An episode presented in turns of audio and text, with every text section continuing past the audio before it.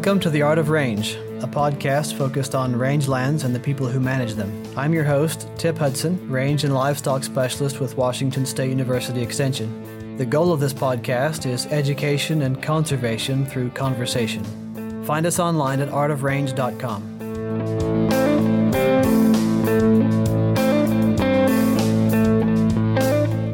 We are reproducing some of the symposia and plenary sessions from the Society for Range Management's 2020 annual meeting and training in Denver for the podcast. These were recorded live on February 17 through 20. I selected sessions in consultation with the meeting and technical program chairs that we believed would be widely applicable and that would not depend heavily on the listener being able to see the accompanying slideshow with photographs and charts. With the speaker's permissions, we will provide contact information for each speaker so that you can request additional information from them directly if you are especially interested in their topic. This episode is from a symposium titled Science to Action Communication Needs of the 21st Century Rangeland Manager. When rangeland scientists question why those who manage ecosystems do not implement the information developed into action, the manager's concern is not centrally about the quality of data or information, but rather the processes of knowledge production and implementation. Knowledge is a consequence of human reflection and experience, and is most often found within an individual, collective, routine, or process that results in an increased capacity for decision making and action to achieve, some purpose. Uh, this definition stands in meaningful contrast to data, which refers to unedited descriptions or results of observations about states of past, present, or future domains or information, and refers to patterns that observers find or instill onto the data that has been generated through experimentation. Speakers in this symposium include Neal Wilkins with the East Foundation, Meredith Ellis, a rancher, and Martin Carcasson from Colorado State University. All right, we're going to get started now uh, for this afternoon session. For those of y'all who were able to join us at the 10 o'clock session, we got to hear from one of the producers, Frank Price, some of the questions and challenges that he's posed. But this afternoon session, we're going to get into some of the answers that are being proposed some of the new ideas and some of the ways forward as we continue to look at this concept of communication. So we've put together a great panel of folks to come in and visit with us today. And I'm not going to take up too much time. I just want to get these folks up and let them start to tell you the stories that they're dealing with. Our first presenter, Dr. Neal Wilkins. He's the president and CEO of the East Foundation, where he is uh, responsible for leading the foundation's mission of pr- promoting land stewardship through ranching, science, and education. With a headquarters in San Antonio, Texas, the East Foundation owns and operates about 218,000 acres of South Texas ranch land, where scientists and managers work together to address issues important to wildlife management, rangeland health, and ranch productivity. With that, Dr. Wilkins, look forward to hearing from you. Okay. So, um, I'm going to talk a little bit about the mission of the East Foundation, what we do, and the types of problems that we're trying to solve. And I'm going to hone in on one particular problem, and that's the the development and training of future leaders and future land stewards. And our topic of communication relates directly to that and how we train, retrain, or untrain uh, professionals and future professionals so that we become more effective and so that somebody somewhere is intentionally training the future Secretary of Interior, future Secretary of Ag, future Chief of the National Re- uh, of NRCS, uh, future uh, Director of the U.S. Fish and Wildlife Service. Somebody somewhere is training those people. Uh, one of the things that we feel is necessary is that groups like us begin to do that on purpose because whoever's doing it right now is doing it on accident. They just don't know they're doing it. Um, so, our mission is to promote the advancement of land stewardship through ranching, science, and education. I started with East Foundation uh, almost eight years ago. I came from uh, the university setting. So I was a professor at Texas A&M for about 15 years prior to that. I wasn't a very good stay in college station type of professor. I directed two research institutes, one of which is now the Natural Resources Institute, and the other was the Texas Water Resources Institute. So between those two, I had uh, somewhere in the neighborhood of 40 to 50 scientists and technicians that um, that I worked with, but technically I was part of the Department of Wildlife and Fishery Sciences. I'm trained as a wildlife biologist, so I don't necessarily always fit in the room with a bunch of uh, range scientists, range managers, and rangeland ecologists, but I've had enough exposure to that stuff that I can fake it and uh, say things like stocking rate and these kinds of things and, and almost sound like I know what I'm talking about. Um, and I listen real hard, which is a skill that I had to relearn after I left the academic world. So, um, the East Foundation uh, is is a 100 year legacy that was left by the East family. So Tom T. East began uh, collecting land in South Texas, down in what was Starr County at the time. In 1912, he first registered his brand, in, which was the Diamond Bar brand, which you see as our brand in uh, in 1912, and uh, over the years collected over 300,000 acres and ranched all across South Texas. He was a contemporary with the Kleberg family. There he is with Caesar Kleberg and Sarah Spawn. Um, Caesar Kleberg was the best man in his wedding as he married Alice Gertrudis Kleberg, and thus the the kind of the power couple for South Texas uh, back in 1915. Uh, moved to what was then called the San Antonio Viejo Ranch. San Antonio Viejo Ranch is in that gray uh, area over there on the western extreme of the South Texas sand sheet, otherwise known as the Wild Horse Desert. Just to the east of there, you see another ranch. That's our Buena Vista Ranch. So our ownership is scattered across six different ranches. The uh, the most eastwardly is our El Sauz Ranch. You see that at the bottom right hand corner or the southeast corner of the coastal sand plain, and that is uh, a 27,000 acre piece of property on the Texas coast. So uh, emblematic of Texas, uh, which is uh, has 142 million acres of private farms, ranches, and forest lands.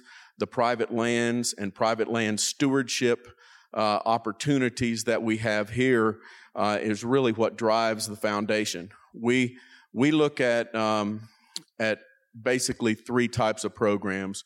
We're involved in solving important problems for ranchers, rangeland managers, and wildlife managers building future professionals, uh, whether they be land stewards, such as ranch managers, or future wildlife scientists, future range scientists. Uh, we focus in on creating what we call science minded managers and management minded scientists. So, what we want to do is make sure that they're grounded, and we're going to talk about that uh, quite a bit here a little bit later. So, some of our land, I'll go through the pretty picture uh, portion of the of the presentation here so you can get an idea of the kind of resource that we're at. And when we're in a sterile environment like this, it's also good to get pictures of stuff outside. Uh, this is on a rare wet year in uh, that part of South Texas. So, uh, in in two out of ten years, we have wet years. So, a wet year being something on the order of one and a half times the normal rainfall in a nine month period. Uh, two out of 10 years are extreme droughts. And then those six out of 10 years are in between. And those are mainly dry spells. So we have uh, ba- basically a 21 inch rainfall zone, uh, which is just a drought or a dry spell that's interrupted every once in a while by a monsoon. And that's the, that's the rainfall pattern. And it creates a, a little bit of a different management uh, scenario. So we run a cow calf operation with somewhere between 2,500 and 3,500 mama cows, depending upon uh, where we are in that in that cycle of adjusting our stocking rates to um, to our to our conditions on the ground. Uh, large pastures. Some of our pastures are 30,000 acres in size. Uh, some of them are are entire ranches just under under one fence. Um, we've moved to over the last seven or eight years. We've built a lot of infrastructure, so um, our cross fencing has increased. But as you could imagine, on um, ownership size that large, when we received it, it was just basically all under one fence. Uh, the infrastructure costs for for fence building, uh, roads, water systems, these types of things are pretty pretty high, and um, something you really don't really don't count on when you're just trying to make it on a cow calf operation. Uh, one of the things we really focus in on is making sure that we can figure out how to do wildlife management, wildlife research within the context of a working cattle operation and a serious working cattle operation. So we subject ourselves to the same vagaries of nature that um, any other rancher in that area has to be subjected to everything from cattle fever ticks uh, you know our bulls getting trich to uh, recurring droughts uh, fluctuations in the cattle market we subject ourselves to all of those that creates a better learning environment for us and our scientists as we put together our research program so that we can answer questions, but also as we figure out how to train future land stewards, we have a, we end up having a face-to-face direct better contact with the ground and are able to instill a little more of the reality into their uh, into their world, so to speak. Uh, big whitetail deer population and monster whitetail deer. I just I just put that's my gratuitous whitetail deer photo.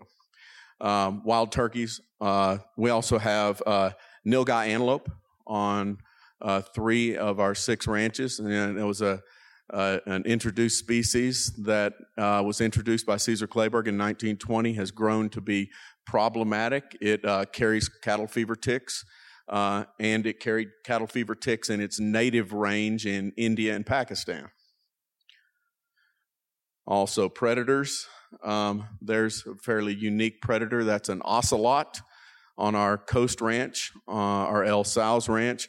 We've got a pretty special opportunity there in that we have uh, somewhere between 30 and 40 ocelots on that ranch. And in the United States, there are only 100, less than 100. So we, we conduct most of the ocelot research that is, that is done in South Texas. And between us and some of our neighboring landowners, um, we essentially secure the habitat for that species and are are the recovery plan. So uh, there is a national wildlife refuge close by, the Laguna Atascosa National Wildlife Refuge, that was established uh, with somewhat of the idea to conserve uh, ocelots. It's fairly isolated. Um, they have somewhere between 12 and 15 ocelots and there's some and there's some demographic problems with with the the ones on federal lands there. So I'm just giving you kind of a broad uh, broad look at some of the some of the problems we contend with. Uh, there in the uh, South Texas sand sheet, we do have areas where. Under some circumstances, large dune systems form with the southeasterly prevailing winds, and those dune systems can uh, can cover large areas. This is a 650 acre sand dune. So, management that includes uh, sand dunes that march across the landscape, cover up windmills, cover up fences, and everything else tend to complicate things. Um, as you all know, those major factors that have shaped the formation of rangelands throughout the nation include fire, drought, and grazing. In this part of South Texas, it's fire, drought, grazing, and sand dunes that travel across the ranch. So you add that fourth fourth dynamic in there as far as the long term development of the vegetation uh, in a and that's ocelot habitat by the way uh, uh, down below the the dune not the dune itself um, the the people stuff on the ranch so we generally have anywhere between 15 and 25 graduate students and research uh, technicians on the ranch at any one time uh, I think we average somewhere between 12 and 15 if you look at it on a 365 day basis across our ranch lands. Um, we support uh, research in animal science, range science, wildlife science. We work with the Caesar Kleberg Wildlife Research Unit uh, Institute, rather. We work with the King Ranch Institute for Ranch Management. We work with the Natural Resources Institute there at, at Texas A&M, the Animal Science Department, and several other departments at, at Texas A&M. As an organization, we're called an agricultural research organization. There are only two of us um, that I'm aware of that have been formed. One is the Noble Research Institute, and the other is us. And so we were first just by a little bit um, in front of the Noble. And we just like to point that out because there's some noble people sitting here. Just want to do that. Um, so uh, we're a we're a real working laboratory as far as our lands are concerned. So to have a 200,000 acre working laboratory where you can put together operational scale research and then use that to train future land stewards is something that's uh, that's really unusual. So uh, for for example, in our prescribed fire work, um, we have operational units of between 500 and 800 acres um, in replicated uh, studies where we're looking at fire return intervals and, and season of burn. By the way, that's Silverio, who was presented a poster paper here uh, yesterday, I believe, or day before yesterday. We do a lot of work with uh, hands on uh, uh, experiences for undergraduates. So we bring in undergraduates from Texas Tech, Stephen F. Austin, Sul Ross State University, Texas State University, Texas A&M Kingsville, Texas A&M College Station, and there may be one or two that I missed there. My apologies.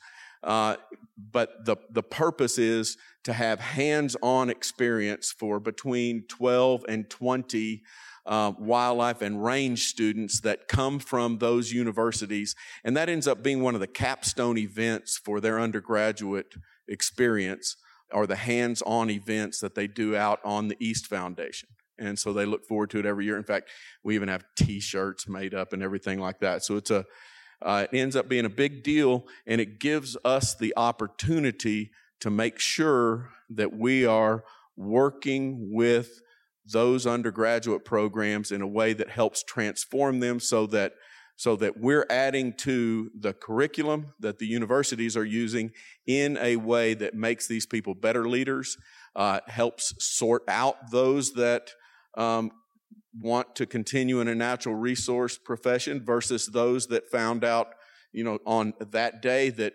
getting bloody or uh, or sweaty or something like that just wasn't for them. So they, you know, it's, it's okay if one of the things they learn here is that they don't want to do this anymore.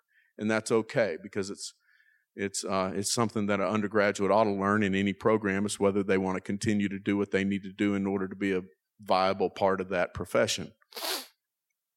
We work on everything from uh, big nilgai to little small mammals, to reticulated collared lizards to endangered ocelots. So the whole the whole full spectrum. Uh, it's an entire research experience for a lot of the the monitoring that's done out on the ground.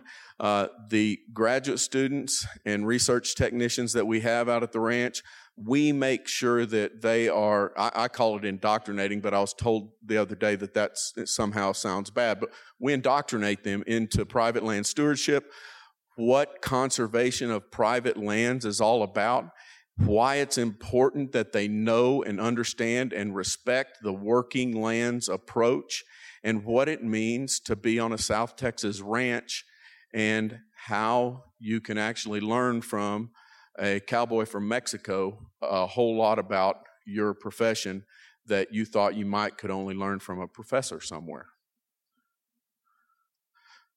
So we, uh, I'm just going to flip through here. We we we get them to get hands on in several different ways. I'm going to move along so we can talk about some of the communication stuff. We also have a pretty uh, a pretty successful education program where our our voice is heard throughout that part of South Texas. So within the school systems of little places like Falfurrias and Hebbronville and Bruni and San Isidro, we bring in all those school kids on events that we call behind the gates, where they literally get to see what's going on behind the gates of large ranches in their backyard. They get to see conservation of natural resources in the real environment in their backyard so that they don't continue to learn that conservation is only something that happens off someplace else in Antarctica or in the Amazon rainforest, which is literally what their curricula in those schools are telling them, even when there's wonderful opportunities right in their backyard. So we provide those opportunities.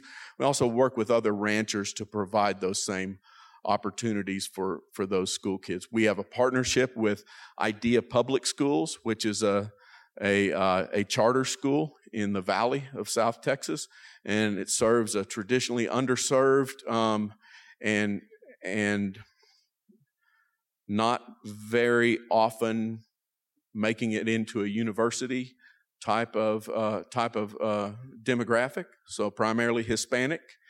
Um, we're able to we're able to move many of them into an interesting field in natural resources because of our relationship with Idea Public Schools. That's going to provide future um, diversity into our field, and it's also going to bring those same kids back to South Texas as adults because they're going to fall in love with the part of the state that they're from instead of go through the traditional cycle of fleeing that part of South Texas when they can when they can get a college education. So, I'm going to talk about communication and um, creating future professionals. So, this guy over there on the on your left, this fellow named Zane Heron, and on the right is Miguel Rodriguez. Miguel was born in a cave in Mexico, uh, walked from Mexico into the interior of the United States back sometime in the 1970s, and he's worked as a cowboy for the East Ranch since. He and his brother both work for the ranch. Uh, Miguel is missing a thumb on his right hand. You can't see it. Um, that, uh, as he was dallying one day, popped his thumb off. Um, it was early in the day, so he kept working for the rest of the day. So, kind of a tough guy. Okay? Zane Heron uh, graduated with a wildlife degree, uh, came to work for us as a, uh, at first as an intern, and then we hired him as an assistant livestock manager. He's a rodeo uh, rodeo rider. Uh, he's a, a header. Um, Zane is now at the King Ranch Institute for Ranch Management after he worked for us as an assistant livestock manager for a while. Zane embodies the success, and he'll tell you this, of, of putting someone on the ground and teaching them some of the things we're going to talk about here in a minute about communication and about how you can learn. Zane learned just as much about natural resource management from Miguel than he did from his university programs.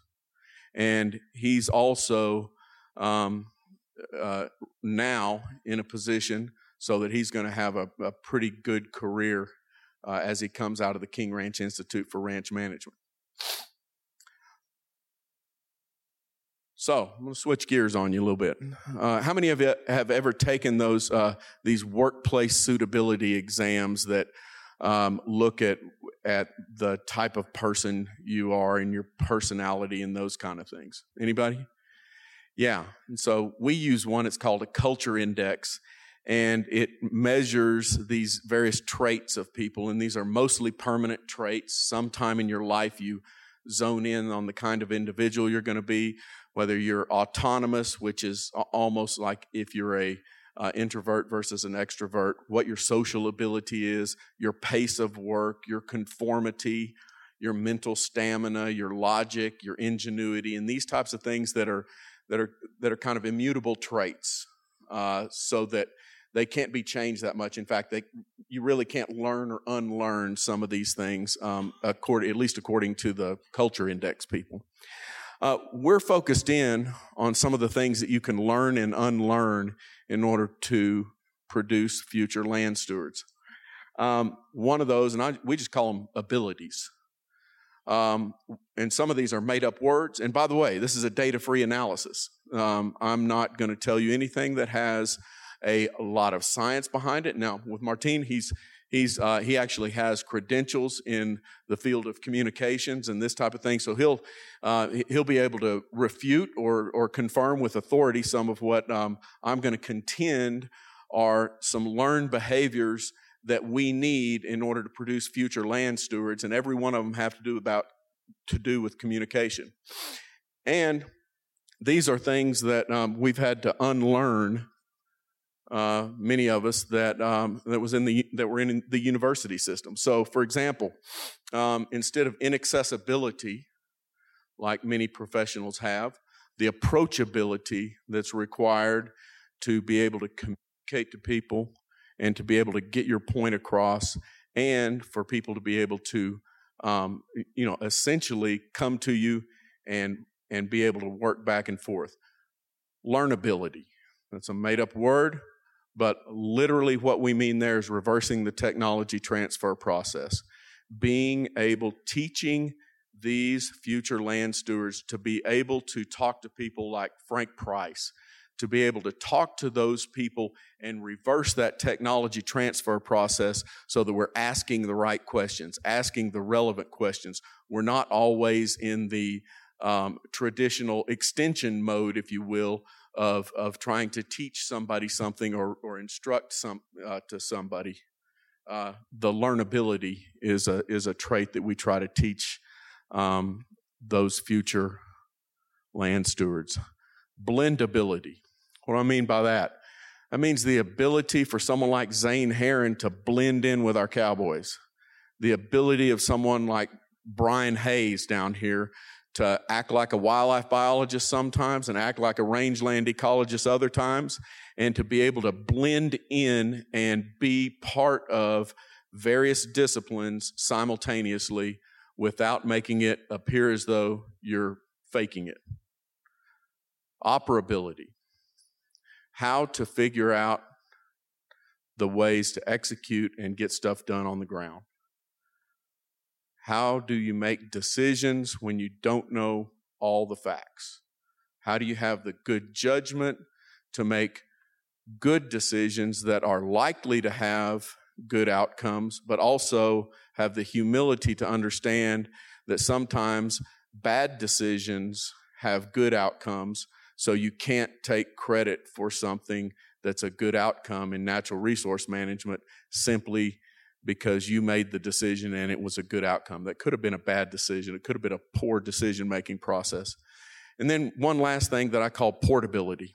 Uh, so in hiring people and and staffing uh, in organizations like the East Foundation, where we have uh, about 45 employees, We've got everything from cowboys to social media coordinators, scientists to accountants, human resources people to attorneys. So in hiring and training those type of people, making sure that they are able to move from one environment to another and not be stuck. So the opposite of this type of stuff is inaccessibility, aloofness and overconfidence in your ability to interpret things, isolation and looking down on people in other disciplines, uh, always requiring more data prior to making a decision, not being able to live with the data that you've got and make a good decision, and the inability to shift amongst science, policy, and management. So, okay, now I'll, I'll cut to the chase right here into the what do we need to do? How do we need to create, in my opinion, more effective land stewards and future leaders? First, we need to begin to put some focus on training natural resource scientists to effectively communicate with non-scientists. One small way in which we've done that is we, we initiated the, a, a three minute thesis contest for all of the graduate students that work with us. And then we've done that with our Texas section for Society for Range Management. And basically, in three minutes, you better be able to give everything that's relevant about your thesis to a non scientific audience. And if you do it and you're the best at doing it, I think you get a four grand prize. So there's a cash prize that's, that's involved. It's, come, it's become pretty popular over the last three or four years. Uh, we need to figure out how to work with universities so that we can broaden the training across several natural resource disciplines.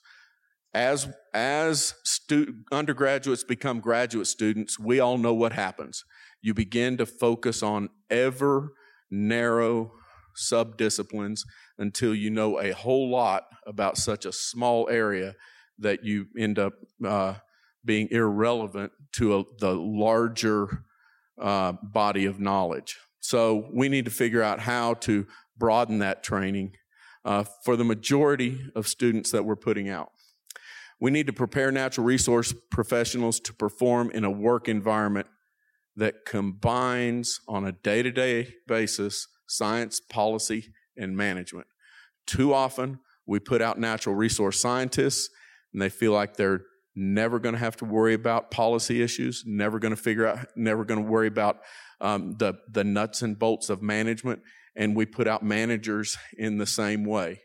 Uh, we need to we need to put out professionals that can work in that environment. That's one of the biggest obstacles we seem to have. Um, and then we need to develop a wide range of real field skills. So if you go back to the abilities, this is the one that adds credibility.